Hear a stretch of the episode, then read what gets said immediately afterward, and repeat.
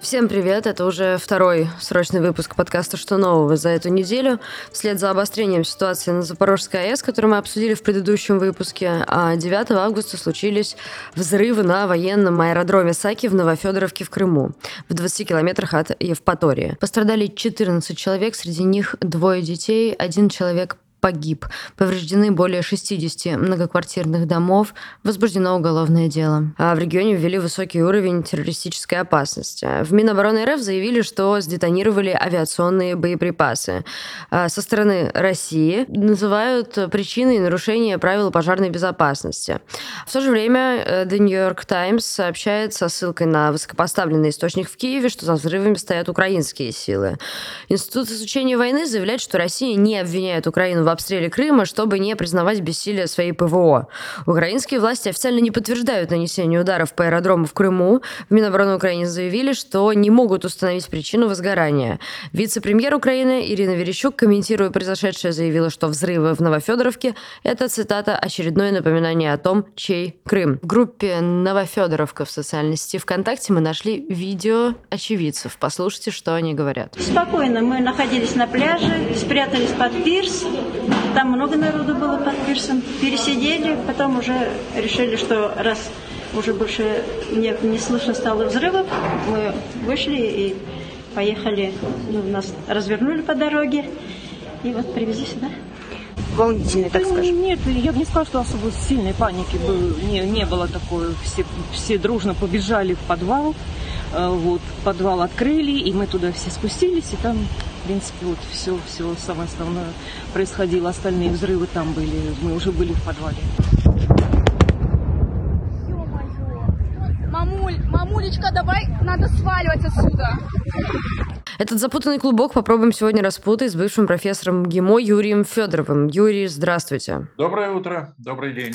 Добрый день. А, давайте начнем с того, насколько реально звучит версия о том, что там а, просто сдетонировали боеприпасы. Что касается версий, что же, собственно, произошло на этом аэродроме? Первая версия, естественно, это э, некий ракетный удар, произведенный вооруженными силами Украины, видимо, все-таки баллистическими ракетами, или ракеты, тут трудно сказать, была ли там одна ракета или две, потому что мы видели, единственное, что мы знаем точно, это что было два взрыва, как минимум два, и в небо поднялись два столба дыма. Почему баллистические? Потому что если бы этот удар был нанесен крылатой ракетой, то она летела бы достаточно медленно, и любопытствующая публика, а было вокруг этого аэропорта, аэродрома и э, на пляжах, прилегающих э, к этому месту, было достаточно много туристов, э, курортников,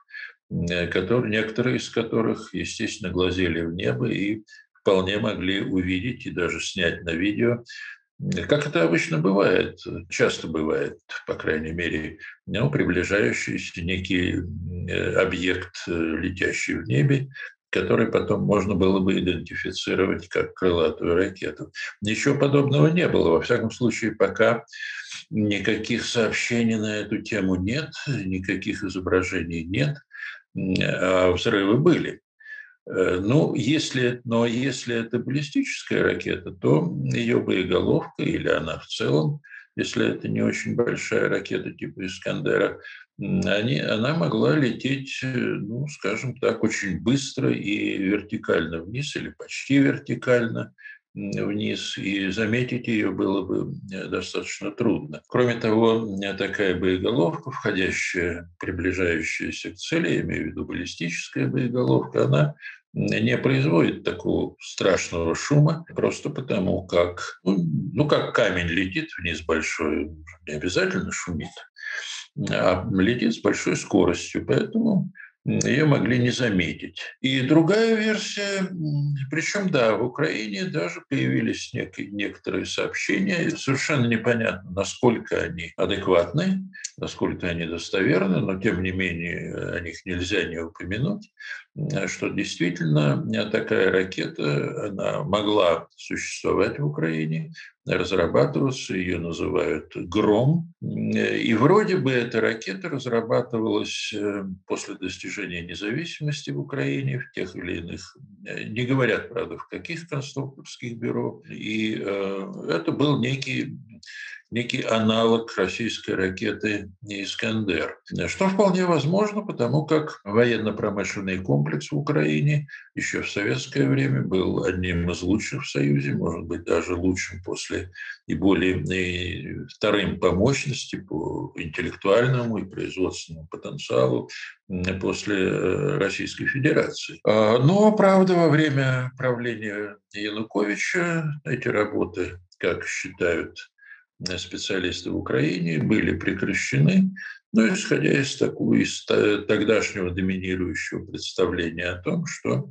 Украина э, ни с кем воевать не будет, э, никакой угрозы внешней нет ни со стороны Польши, ни со стороны России, братский народ и так далее и тому подобное. Вот эти вот представления, особенно ошибочное восприятие России, привело к тому, что работы эти были прекращены, и вполне возможно, что какой-то там один или два экспериментальных образца были или хранились где-то на складах, а может быть э, и были построены заново, кто его знает, после того, как началась война.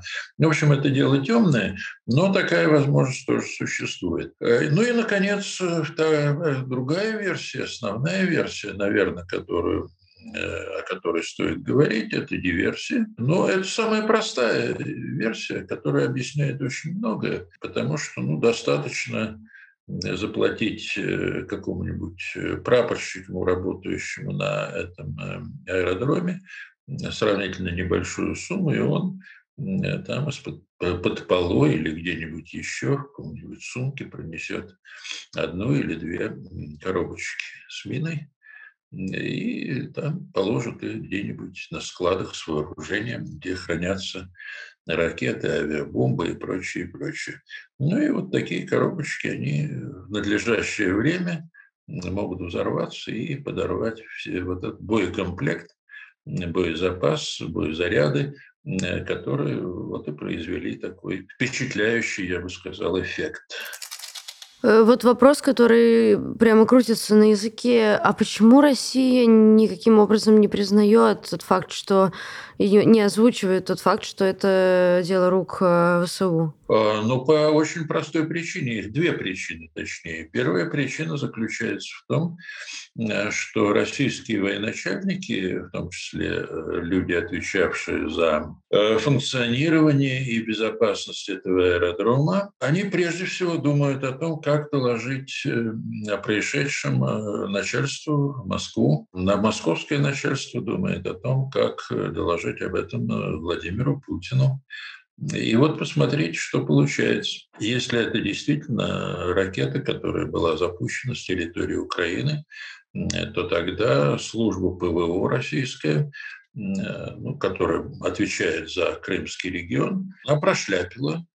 Это очень большой, большой провал этой службы.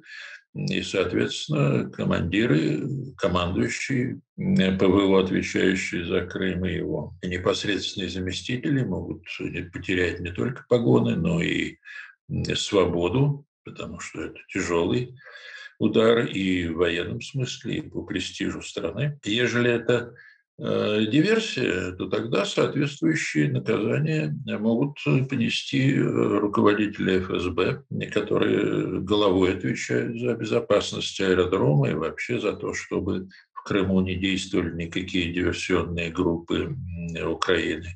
Это их первая и главная задача. Но с этой задачей они тоже не справились, э, если будет признана версия диверсии.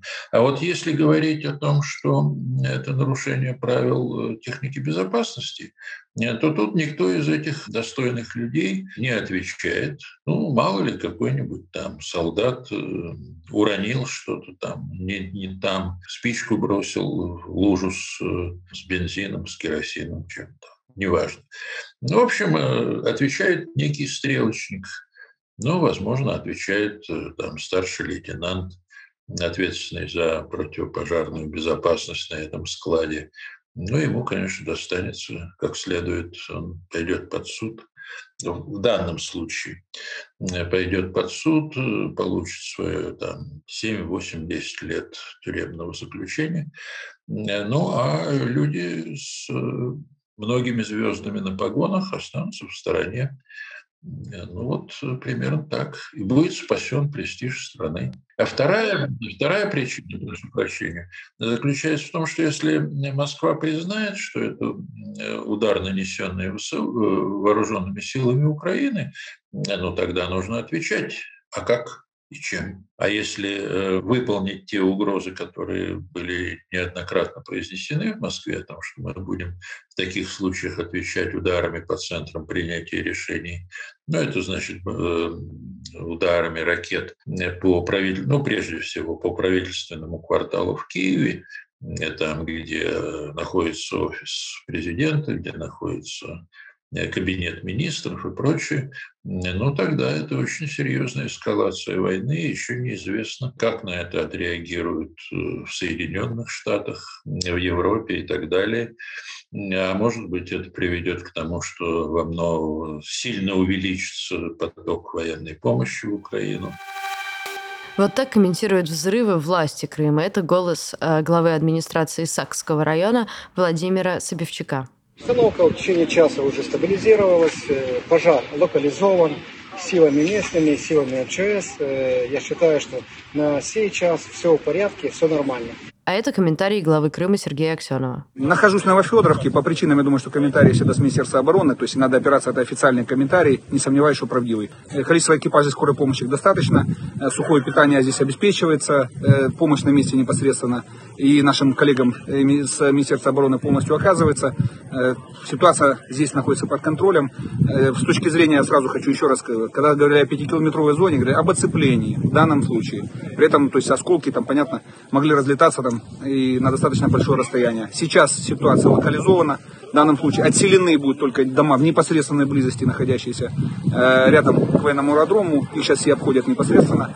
Э, на месте определяют, то есть как бы в данном случае какой там размер ущерба. Но основные комиссии будут работать завтра. Поэтому без помощи никого не оставим. Один на один в данном случае поможем всем без исключения. К сожалению, вот сейчас поступает официальная информация. К сожалению, у нас один погибший. Дополнительно будем информировать, если будут факты еще установлены, будем давать э, полностью всю эту информацию на своих страницах в социальных сетях. О том, что происходит в поселке Новофедоровка э, прямо сейчас, а также в окрестных районах, мы поговорим с нашим САПКОРом Анастасией Смирновой. Анастасия, здравствуйте. Здравствуйте, Надежда. Расскажите вообще, когда вы приехали туда и что увидели? Я приехала туда вчера, 9 числа, где-то в 7.30 часов вечера. Э, и ну, когда мы заезжали вместе с таксистом, там была вереница машин, которые пытались уехать из Новофедоровки, но из-за того, что там очень узкая дорога, естественно, это все превратилось в большую пробку. Причем э, там было два въезда в город, ну, в город, в поселок. И можно было въезжать только с одной стороны, то есть надо было чуть-чуть повернуть. Прямо нельзя было проехать, потому что там все было перекрыто. Это как раз та часть, э, которую коснулась э, взрывная волна, и где повыбивалось стекла, где были сотрудники служб, при этом э, весь аэродром, ну, вернее, по периметру аэродрома стояли каждые 10-15 метров сотрудники полиции, Росгвардии. Мы спросили, что случилось, ну, как-то так решили пошутить. Они говорят, ничего, приезжайте дальше. А, и, в общем-то, ну, чувствовалось, да, что в поселке паника, что народ э, бежит, плюс еще очень много отдыхающих. Очень многие решили просто свой отпуск таким образом закончить. И поток машин — это и местные, и отдыхающие. Еще то, что запомнилось возле аэродрома непосредственно. Там очень сильно пахло гарью, отдаленно напоминая смог 2010-х в Москве. Но уже если пробираться куда-то на окраину поселка, поселок небольшой, там уже, естественно, ну, либо просто привыкаешь, либо особо не чувствовалось. Но это уже, опять же, повторюсь, было вечером. Днем, естественно, я думаю, все было гораздо сильнее. Вот. Но когда вот приезжали, там просто трава уже на аэродроме догорала, пожарные там это песком закидывали, Вот, и говорили, что все штатно. А удалось ли поговорить с кем-то из местных? Какие там настроения, что говорят люди, кто остается, кто уезжает, почему так? Да, с местными удалось поговорить. Э, ну, в основном э, уезжают э, те, у кого есть куда ехать. То есть, например, у кого в Новофедоровке что-то вроде дачи. Или кто туда ну, приехал просто снять номер из крымчан. Они, естественно, оттуда едут. Те, кто там всю жизнь жили, они говорят, что, естественно, страшно, но уезжать они не хотят просто потому, что, ну, некуда. Дети где-то очень далеко. Переезжать, ну, на старости лет э, не хочется. Вот. Но э, это в основном, да, пенсионеры, у которых дети, соответственно, взрослые. Вот. Среднего возраста люди все стараются, конечно же, куда-то уехать. Кто к друзьям, э, кто что-то снять и в целом как-то переезжать. Разделились, да, по сути. Те, кто уже в возрасте, они хотят остаться в любом случае. А те, кто средних лет, они, естественно, ну, стараются уезжать. Уважаемые пассажиры, объявляется Невероятно. Подразделение Росгвардии по Республике Крым. За более подробной информацией обращаться по телефону плюс 7 978. Это на вокзале про Росгвардию говорят? Да-да-да. Пожилые, да, остаются, уезжать им некуда. Люди средних лет, молодежь, естественно, пытаются уехать э, кто из Крыма вовсе, кто в другие более безопасные города Крыма. Ну, таковыми считаются это южный берег Крыма, то есть это Ялта, это, ну, по сути, да, Ялта и близлежащие районы. А, потому что если уже в сторону Керчи, там ну, тоже народ переживает. Это уже близко к границе, и вокруг моста тоже очень много суеты. Феодосия тоже такая суетливая в этом смысле. А, поэтому, да, Симферополь, Ялта в основном, и из Крыма вовсе. Тут уж у кого какие финансы, возможности. Скажи, а есть какой-то, я не знаю, испуг, какое-то удивление? Может быть, что, что вообще говорят люди про то, что происходит? Чему они верят, каким версиям? Э, как они объясняют это? Первый Первое вообще, что мне говорили, когда я э, обращалась к людям, мы ничего не знаем. Мы не знаем, кто это мог быть, откуда это. Мы что в телевизоре увидели, тому приходится и верить. А потом они уже начинали более свободно говорить о том, что, может быть, это Украина там как-то мстит. В основном такие были интенции, что это как они отыгрываются за все происходящее. Кто-то говорил, что ну, простая халатность, да, и говорили мне это не в таких э, красивых, конечно, выражениях. И ну, они как-то грустно смеялись а, на этот счет, потому что ну, все по-разному, естественно, на стресс реагируют. Но в целом больше склоняется народ, что это либо какая-то диверсия, либо Украина. Но понимаешь, это, это просто вот мнение, основанное ни на чем. То есть никто мне не говорил, я видел, я э, узнал, у меня работают военные. Нет, это просто вот ну, такие ощущения. Я не знаю, можно ли ощущать источник прилета или взрыва. А что, правда, нет никаких э, ну, около инсайдов? Ну, то есть люди же живут там, ну, наверняка хоть у кого-то есть какой-то знакомый, который написал в WhatsApp, что это на самом деле вот так. Не было таких историй? Пытался один мне мужчина что-то сказать, но его жена одернула. Он говорит, ну, к сожалению, я не могу вам ничего сказать. Я говорю, да вы не переживайте, я имя ничего. Он говорит, нет, нет, нет. И э, наткнулась на военного, который э, сказал, что ну, все нормально, рабочая ситуация. О том, что он военный, ну, я узнала уже после вот, э, того, как к нему обратилась он гулял с семьей. А люди, вот, которые остаются, они м- говорят что-то о том, как, как, что они видят в будущем, они ожидают еще каких-то проблем, прилетов и так далее. Но здесь, да, уже люди как-то более единодушны. Они считают, что в Крыму в целом находиться ну, достаточно опасно. И дело не в самой уже Новофедоровке, а в том, что прилетать, взрываться может начать очень много всего разного. Но опять же, здесь у всех, э, кто не уезжает, упирается в то, что некуда ехать и денег нет. Ну, потому что это, да, там пенсионеры, и не все из них там зарабатывают условной э, сдачей жилья на берегу моря, да и в целом кто сейчас поедет.